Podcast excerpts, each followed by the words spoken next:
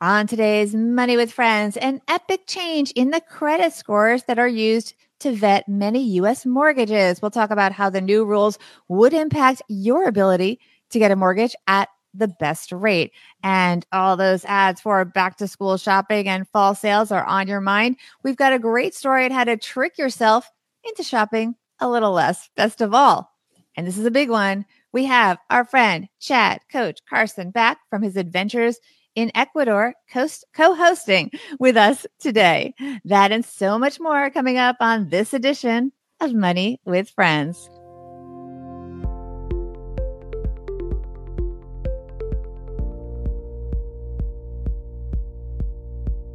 Welcome to Money with Friends. I'm Bobbi Rebell, host of the Financial Grown Up Podcast, coming to you from my very grown up kitchen in New York City. And I'm Chad Carson. I'm back from Ecuador in my cozy little corner of Clemson, South Carolina. We take the headlines from the financial praise that you guys are all buzzing about, and we use them as a foundation to share many insights and specific ways we can all get better with our money. We wrap it all up with one big idea to set us all up for success, and most of all, as you can see with Chad here, we do it all with our friends. Um, and Chad is a real estate and financial independence guru. So we're going to be talking a lot about the real estate market today. This show, by the way, is taped live in front of a Facebook audience. Their comments are part of the show as well. For more information on how to be part of the audience, check out our schedule at moneywithfriendspodcast.com. You can also get links to the articles that we talk about and see bios and more information about our cast of Money Friend co hosts like Chad. This episode of Money with Friends is sponsored by Tiller, your financial life in a spreadsheet, automatically updated each day. Go to stackingbenjamins.com forward slash Tiller for a free trial and to support the show. Chad, we're so happy to have you back from Ecuador. Thank you, Bobbi. It's great to be back. And um, your children are now completely fluent in Spanish and making fun of your accent. yeah, they're pretty good. They they it's funny. We were staying in Cuenca, Ecuador, and they had this this particular accent. Every every place has their accent, and they speak with this you know sort of this Cuencana accent. And when I try to, we we've been trying to speak at the dinner table in Spanish, kind of keep it going, and it's constantly like they I'll say something like Papa, no, no, no. They wag their finger at me and correct me. And I, have to admit it, I love it. It's like one of the one times getting corrected at the dinner table is actually a good thing. So I enjoy that. Well, we're glad you're back though in the US and back in your business of real estate investing. We have a story that you're really going to have. I know you have some strong opinions about this. Before we get to the first headline, I should say, let's toss it to one of our friends. This is Andy from Derby, Vermont. Friends, check. Money, check. Friends with money, let's do this. All right, Chad, you're up first. Great. So our first headline is Fannie and Freddie, that's Fannie and Freddie Mac, are, are going to consider alternatives to FICO scores. So it's really interesting. It says one firm's dominance over the credit score used to vet many U.S. mortgages is getting a shakeup. Fannie Mae and Freddie Mac, the two mortgage finance firms that back nearly half of U.S. mortgages, will have to consider credit score alternatives to the Fair Isaac uh, Corporation or FICO score when determining a mortgage applicant's credit creditworthiness under a new rule issued on Tuesday by the mortgage finance giant's federal overseer. And I just want to say this is by Andrew Ackerman in the Wall Street Journal. Thank you. so I have a couple other uh, quotes to read from the from the article, but it is from my perspective. So I, am not an expert on credit scores, but I, as a real estate investor, there's a couple key points where credit scores and mortgage applications affect us a lot. And one of those is our tenants. So we every time we have a tenant, we have a credit score check, and that's just part of the application process, and that's pretty common in the landlording industry. And the other part of that is when we're selling a property um, having a bigger pool of people who can buy our properties is helpful as well. And so, I, I, for, from my standpoint, I think it's interesting on a couple angles. I think I think it's going to be helpful for tenants because you know I've had a lot of experience with uh, many different tenants, and one of the challenges I think people have, and a lot of people, if people who have good credit might not realize this, is that there are people who are outside of the traditional credit market. And I forget the term, they use this term in the article, but I think it's the uncredited or the unbanked, you know, things like that's that's two different terms. And so there's people who are left out because they don't fit into the traditional buying patterns. They don't use credit the traditional way. And so part of this movement the way I see it, is expanding the pool of people of, of expanding the, the pool of information they're using to judge somebody by their credit worthiness. So traditionally, you have your credit card accounts, your mortgage accounts, and they, there's other factors they put in. But they're, what what in the article it talks about is expanding that to include perhaps other scoring systems that might include things like utility payments, uh, might include some of your education patterns different so there's the, the technology has expanded so much that it's able it's able to include those kind of things in an algorithm. And from the positive side of that it might include in, increase the pool of people who can qualify for mortgages who can qualify for uh, leasing in my case. And so i think that's a it could be a positive move long run although i'm sure there'll be some there'll be some shakeup and some difficulties in the short run Right, because some scores, you know, don't in- include, for example, if somebody hasn't used credit in more than six months, that will negatively impact a FICO score, according to this article. But in fact, they might not have done anything that really merits that. Right. Yeah. So I, I, think, you know, if nothing else, shaking it up and, and rethinking it, and particularly from Fannie Mae and Freddie Mac, they're they're not the only people who check credit, but in the mortgage world, those are the giants who buy most of the mortgages in the in the United States. And so when they change their policy and when the federal regulators require them to change it, it sort of has a trickle down effect around the entire economy. And so you might see some changes in other places as well, other than just the mortgage market. All right, let's read a little bit more of the piece. All right. So, uh, many non bank lenders who approve mortgages to individuals and initiate the bulk of mortgage dollars issued in the US have asked for the ability to use a credit score provided by Vantage Score. So, Vantage Score is a um, different company, basically, or different group of companies than the FICO score. Um, credit scores help determine who gets a mortgage and on what terms. They played a role in the last housing boom and bust as lenders lowered credit score requirements, extending hundreds of billions of dollars of mortgages to subprime borrowers, creating a crushing number of defaults. And after the financial crisis, lenders tightened requirements for potential home buyers. They required higher credit scores that, that reduced the number of people who qualified for a mortgage.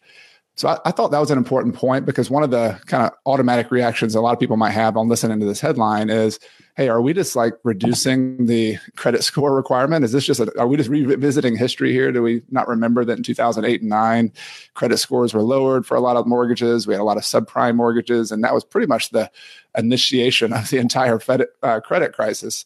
So I, I, think that is something the regulators, I'm sure, have on their mind, um, but it's something to be aware of. And I, I, I think done well, expanding credit doesn't necessarily have to be that. And I just know that from experience. I just know there's been renters of mine who didn't fit into a traditional credit model yet who paid me for five years on time and who are some of my best tenants.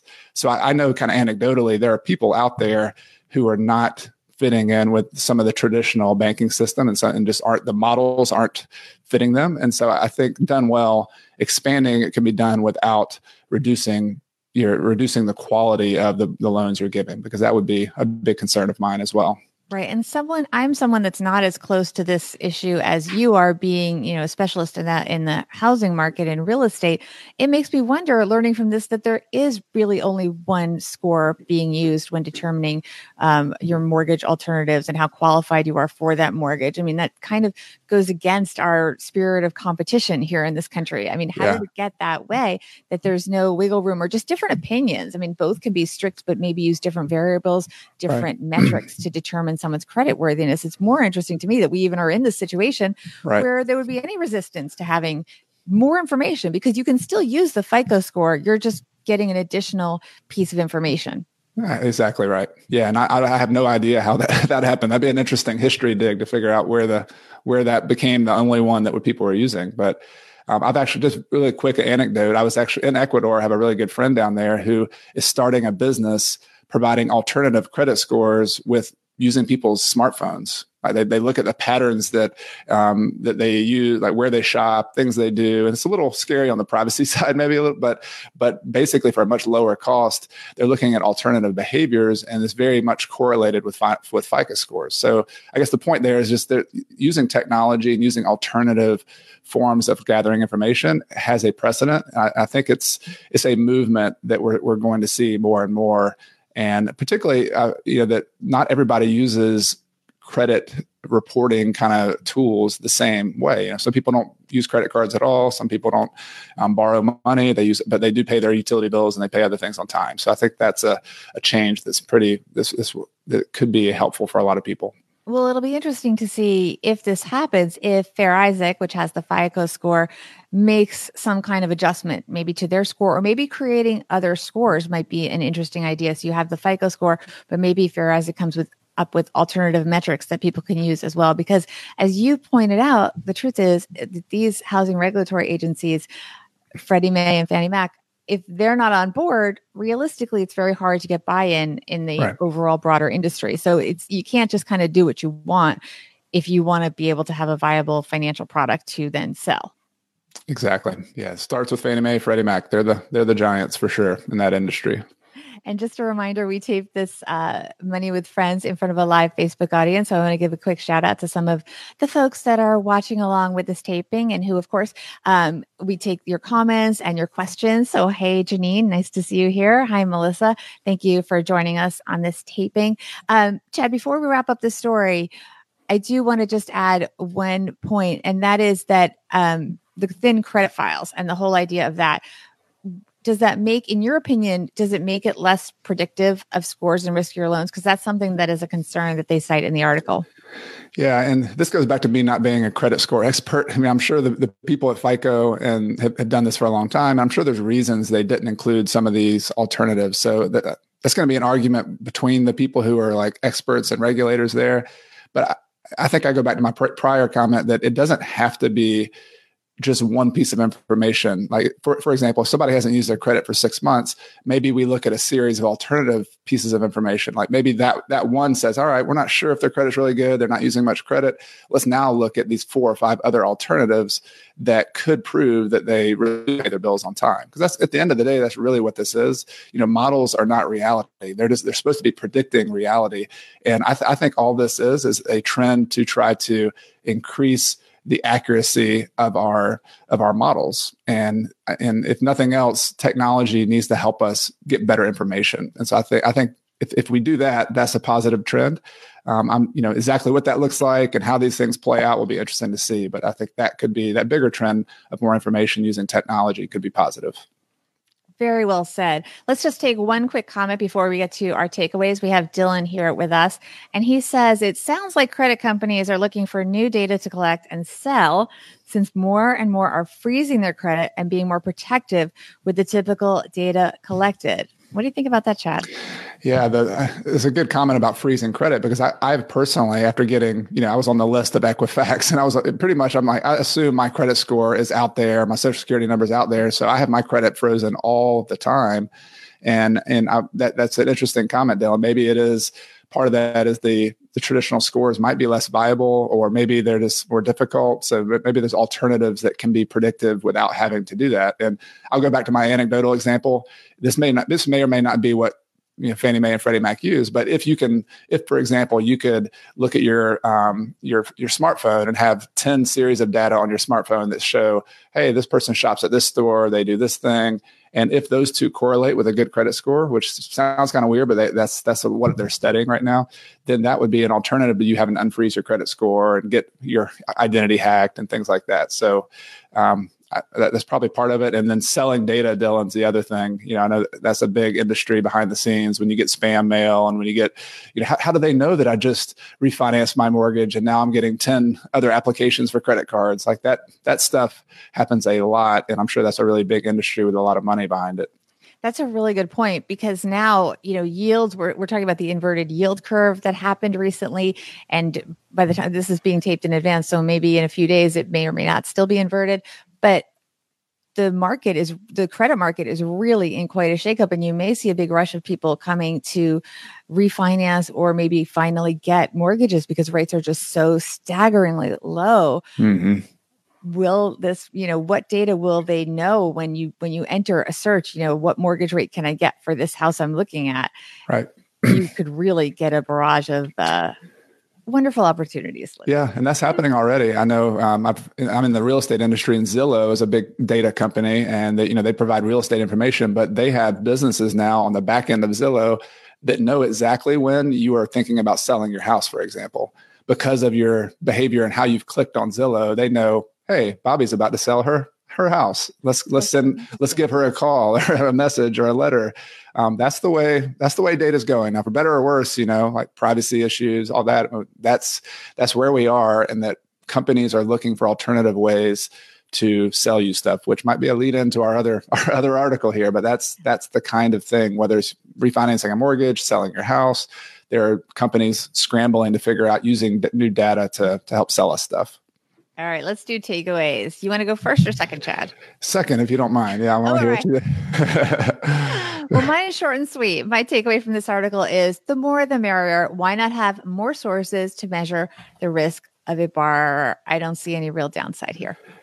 Yeah, I think my takeaway you know, for better or worse, technology is changing everything. I mean, I think we've seen that. There's been in, whole industries have been toppled. There's been, you know, the the media industry, the the book industry, and I, I think we're just seeing this in the credit industry. It's just sort of part of the pattern. And that loan underwriting and getting loans is technology is changing the fundamental way we do things, and that's going to have issues, privacy issues, but that's also going to have potentially expanding the number of people who can borrow money. So it's like everything else, like technology good or bad i'm not sure i can answer that one way or the other but it is absolutely kind of changing and shaking things up and it is the reality mm-hmm. let's move on to our next story and this one strikes to the heart of so many of us at this time of year because we are marketed to so much like you said we click in a few keywords searching for something and they know they know to come after us yes All right. This headline comes from New York Magazine. It is by Charlotte Cowles. How to trick yourself into shopping less. And it is in the form first of a question. So I'm just going to read part of that. I spend a lot of time on Instagram, partly because it's fun, but also for work. I'm in marketing, so I have to stay on top of social media for my job. The problem is that I'm also using it to shop and I need to rein it in. I like a lot of stuff I buy, but I know I don't need it and I definitely cannot afford it. Today, I spent $200 on new shirts during a work meeting because I just happened to pick up my phone and it took about 30 seconds. How can I make myself stop? All right. So the answer starts with there is a perverse pleasure in having Instagram serve up exactly what you want before you even know you want it. And Chad, you and I know this very well. We were just yes. talking about that. The downside is that you're predictable, easily pigeonholed as a sucker for, say, Neroli candles in minimalist packaging.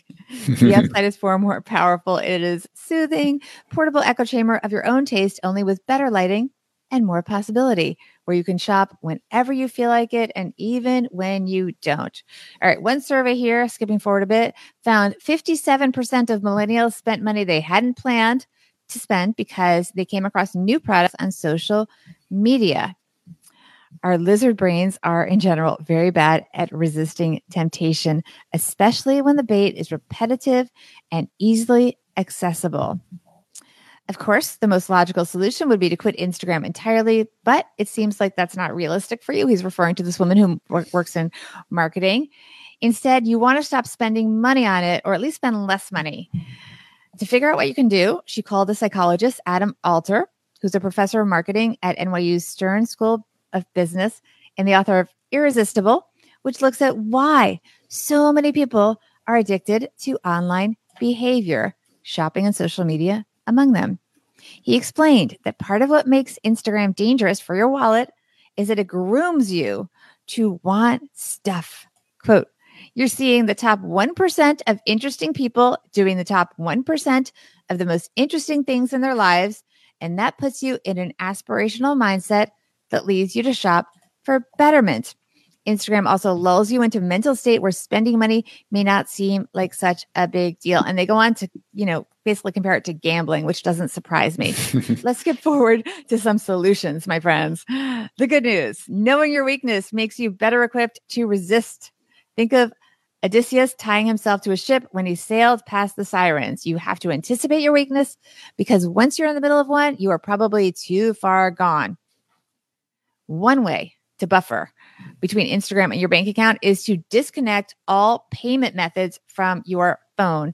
And I'm interested, by the way, to see what our live Facebook audience has to say about stopping yourself from shopping. So, one way, disconnect your bank account from your phone or maybe from your computer. Having to manually type in your credit card number whenever you buy something is annoying. And that is the point. You want to increase the pain of paying, a term used in behavioral economics to describe the uncomfortable moment when you hand over money to buy something and perhaps question its worth. What do you think, Chad?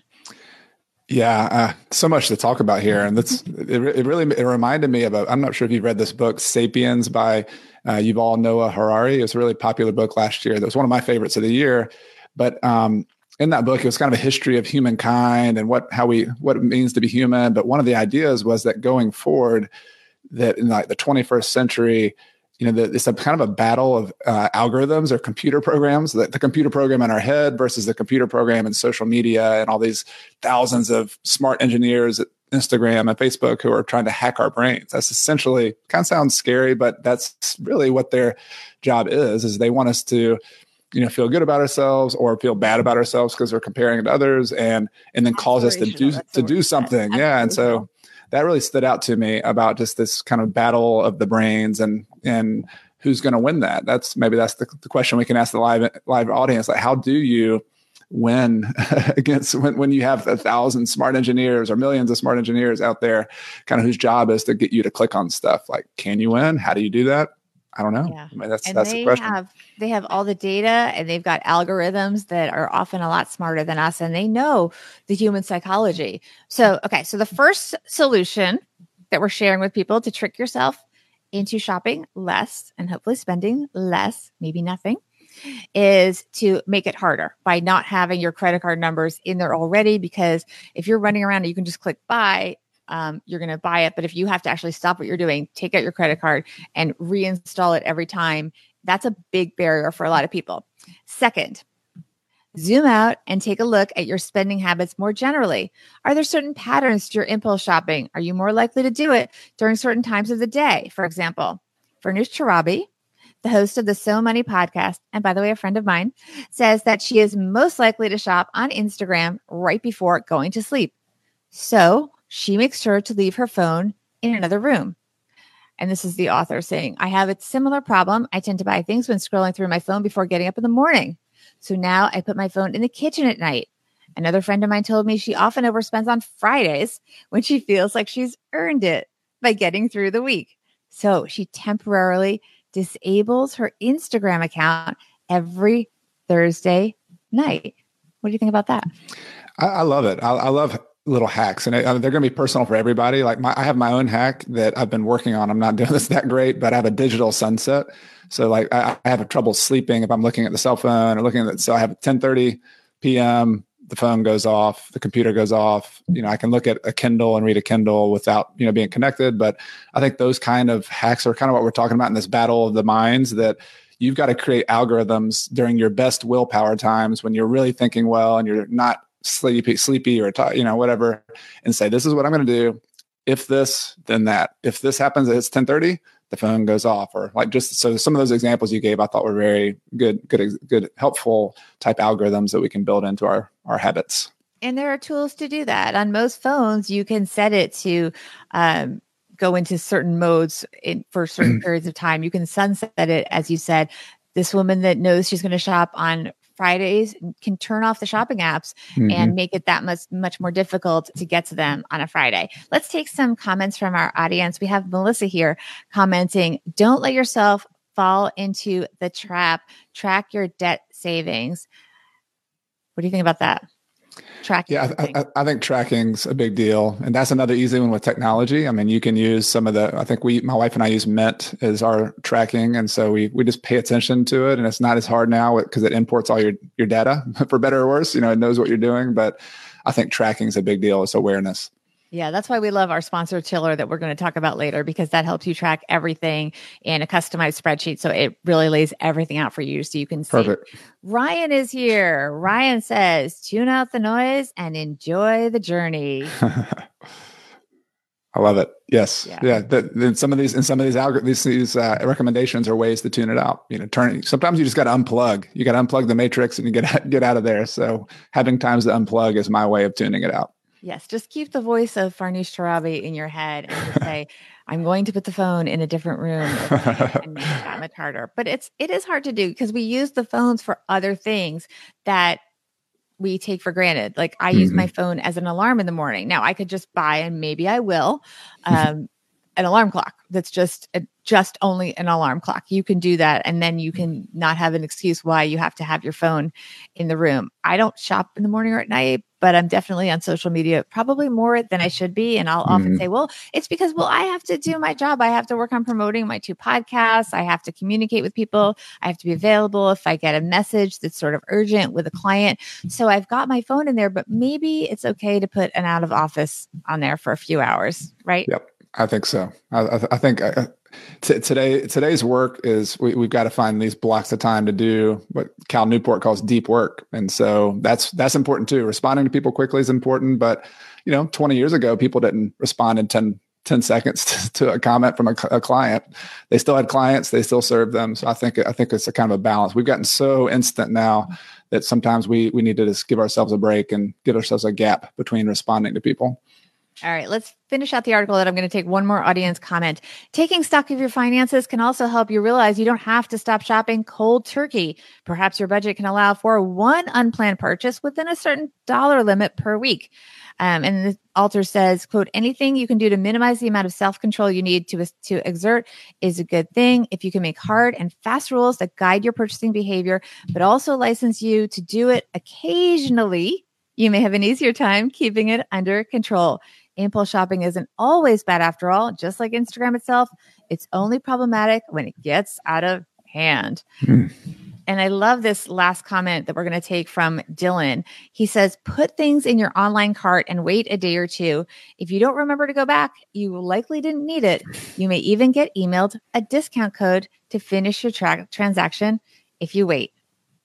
That's perfect that's another one of those algorithms. Like I, have had some, a lot of the frugal community that I'm part of online and the fire community that they have these, these kind of rules for themselves. Wait 72 hours before you make a big purchase. No matter what it is, if it's over a hundred bucks, I always, you have to wait. And that's one of those rules that can really, you can still buy it. It's like the article said, you don't have to not buy it. You just have to wait and you, your, your own mind will do the job of telling you whether you really need to buy that or not. Very well said. Let's go to takeaways. You're going to be up first, Chad. All right. Uh, my takeaway goes back to technology that, hey, are you, there's people out there who are fighting for your attention, they're fighting for your dollars. And if you don't like the pattern that you you find yourself in and you want to push back against that, you've got to you've got to think about it. You've got to create habits or algorithms we call them, and you got to do that when you're not in the kind of the heat of looking at Instagram and scrolling through stuff. You got to do it when you're quiet, you're thinking about on your own, you're very deliberate about it. And there's a lot of good examples in today's show of the type of habits we could all start. Yes, tuning out the noise and focusing on just what you need and what is what matters to you. Exactly. Well said. My takeaway, much more simple and sort of a final um, idea in how to cope with this idea of shopping too much. The truth is, if you have a splurge that you regret, return the item. it can sometimes be that simple. It can feel like it's a pain in the neck, especially if the item is big and unwieldy, but it came in a box probably if you were buying it online.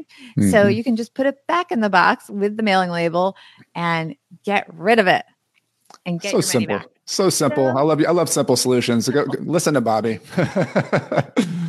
I don't know why that one wasn't in the article, but yeah. I guess the idea is that's sort of an after you've shopped. The idea yeah. from the piece was that you don't do the shopping in the first place. But the truth is, unlike some other money mistakes that we all make, if you overshop, in most cases, obviously not final closeout sales where there's no returns, but in most cases, you can often return it and worst case, you can sometimes just return it for credit at the store, but maybe you can get something that you're going to need for real that you won't regret, or maybe you need to buy somebody a gift, things like that. So there's ways to work around it, but that's my suggestion. So I love it. Yeah. Let's talk though. I think the audience made a really good point about tracking our spending. And that's part of why we love Tiller. And that is our sponsor here at Money with Friends for this episode. Tiller helps you manage your money 10 times faster with a spreadsheet. It is the only service that connects your banks to Google Sheets and Excel with your daily spending, transactions, and balances. Perfect for tracking you're spending and when you're over shopping. It's going to come up right in Tiller, my friends. So you can see it there. And you know what? If it's messing with your budget, go return the items. Unlike financial apps that force you to compromise, spreadsheets are fully customizable for your needs. Tiller makes them even better with automatic daily feeds of your spending like when you overshop. Are we reinforcing that point enough here? Balances and transactions. Tiller eliminates data entry, multiple account logins, and CSV files because we know you're not going to do that. Simply connect your banks once to see your transactions automatically updated each day. Basically, Chad, you set it up once and you are done. For a free two month trial that is a month longer than you get if you don't use this link, go to stackingbenjamins.com forward slash Tiller for more info and that free trial. And remember that it is on the Stacking Benjamins website because Money with Friends is part of the Stacking Benjamins family of podcasts. And by the way, you can get more information about Money with Friends at moneywithfriendspodcast.com. You can also see Chad's contact information, bio, learn about his podcast, his courses, all of his adventures and business ventures, along with our other seven money friends for this season of Money with Friends. Also, please follow us on our socials. We're having a lot of fun with our quizzes. We love hearing from you guys. We got great feedback on different um, surveys that we've run. So please follow us at Money Friends Pod on both Twitter and Instagram. And while you're there, do not shop. How's that, Chad? I love it. Well, I'm glad I'm listening to the show because I'm checking out Tiller. I didn't know they did all that. And here I am getting all educated. That. So I love I it. Definitely part of the plan to trick yourself into spending less. It all comes together here on Money yes. with Friends. Yes. Time for the big idea. Hey, Bobbi, what's the big idea? I'm going to go first so you can have the final word because Thank you. Next, right? All okay. Right. Mine is kind of short and sweet compared to what I usually do and apropos because it is the little things that can make a big difference. A little change or what seems like a little change on the surface, just letting one more number factor into mortgage into the mortgage process can make a huge difference in who can buy a house and how affordable it is. And little changes we make in our behavior. Just sleeping with a phone, for example, in another room, like my friend Farnoosh Torabi, can make a huge difference in how much money we spend unintentionally. Little things add up. I like that. And I think I'll build upon that and say, you know, technology's been the theme a lot today and how that's affecting credit scores, how it's affecting our purchasing. And but I, think, you know, we think so much about technology, but really money comes back to behavior, our behaviors, our our personal habits. That's really what it comes down to. Even credit scores are really just tracking our habits. And so, you know, you can't get away from the fact of just looking at what are you doing? What are your habits? What are you doing when are you turning your phone off? When are you checking your mail? And so mm-hmm. i just i love i kind of love that. I, I, love that we, when we get better at better at our money we're also getting better at our as a person. We're improving ourselves. We're getting better every day. So I, I think that's encouraging and that's my big takeaway from today.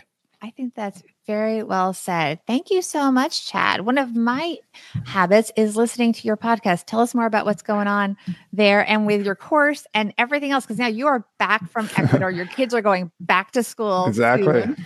back, back to school, back to school controlled shopping. Yes. Yeah. Back, it's back to work for me. And what I, what I do and what I love doing is teaching. So uh, my podcast, I feel like is as much as anything, I'm just trying to help people and teach about real estate investing, about financial independence. So I'm back to two episodes a week. I do a main episode on Monday, and then I do an Ask Coach shorter episode on Thursday. So if you have questions, you can go to my site and submit questions, and that's where I answer questions. Is on my Ask Coach episode, and I also teach a, a course every fall and spring called Real Estate Start School. So these are for people who are beginners or people trying to get back in the real estate investing game. I help people kind of walk step by step through how to get started inside of a community of people who help them who are also getting started and it's a lot of fun. I can't wait to to jump into the next class and start teaching. It's going to get very crowded there, Chad, because people with the rates so low and certainly the sentiment is that rates are going to continue to stay low and maybe go even lower. I think there's mm-hmm. a lot of opportunity that people are interested in getting into real estate and uh, learning more about how to earn passive income. Well, it's not really as passive as some people think. You work not always, hard. not always. you work pretty hard. yes, but you got to know what you're doing going into it. So I think it's really important to educate yourself before you leap into any new venture. So good luck with the course. Thank you. Visions to people that sign up and can get in. Hopefully, you won't run out of space. Appreciate that. well, thank you so much for joining us. Thanks for having me. It's great to be back and, and hope everyone has a wonderful week. Great. And Chad will be back in about four weeks for one more appearance on Money with Friends. And then we're going to have a whole new cast of friends in the fall. So thank you so much. And thanks to you, everyone, for joining us on this edition of Money with Friends. This show is created and hosted by Joe Saul-Sehy and Bobbi Rebell and is a joint venture of BRK Media LLC and Stacking Benjamins LLC, copyright 2019. Our engineer is the amazing Steve Stewart. And for a list of our friends who appear on the podcast, head to our website, moneywithfriendspodcast.com. You can also check out our schedule for upcoming recording sessions so you can join us and be part of the show. As with anything, remember you shouldn't take advice from any of us or any other video or podcast without first talking to your financial advisor, and that the people in this episode are here for your and their entertainment purposes only. I'm Joe's mom's neighbor, Doug, and we'll see you back here next time with a real episode of Money with Friends.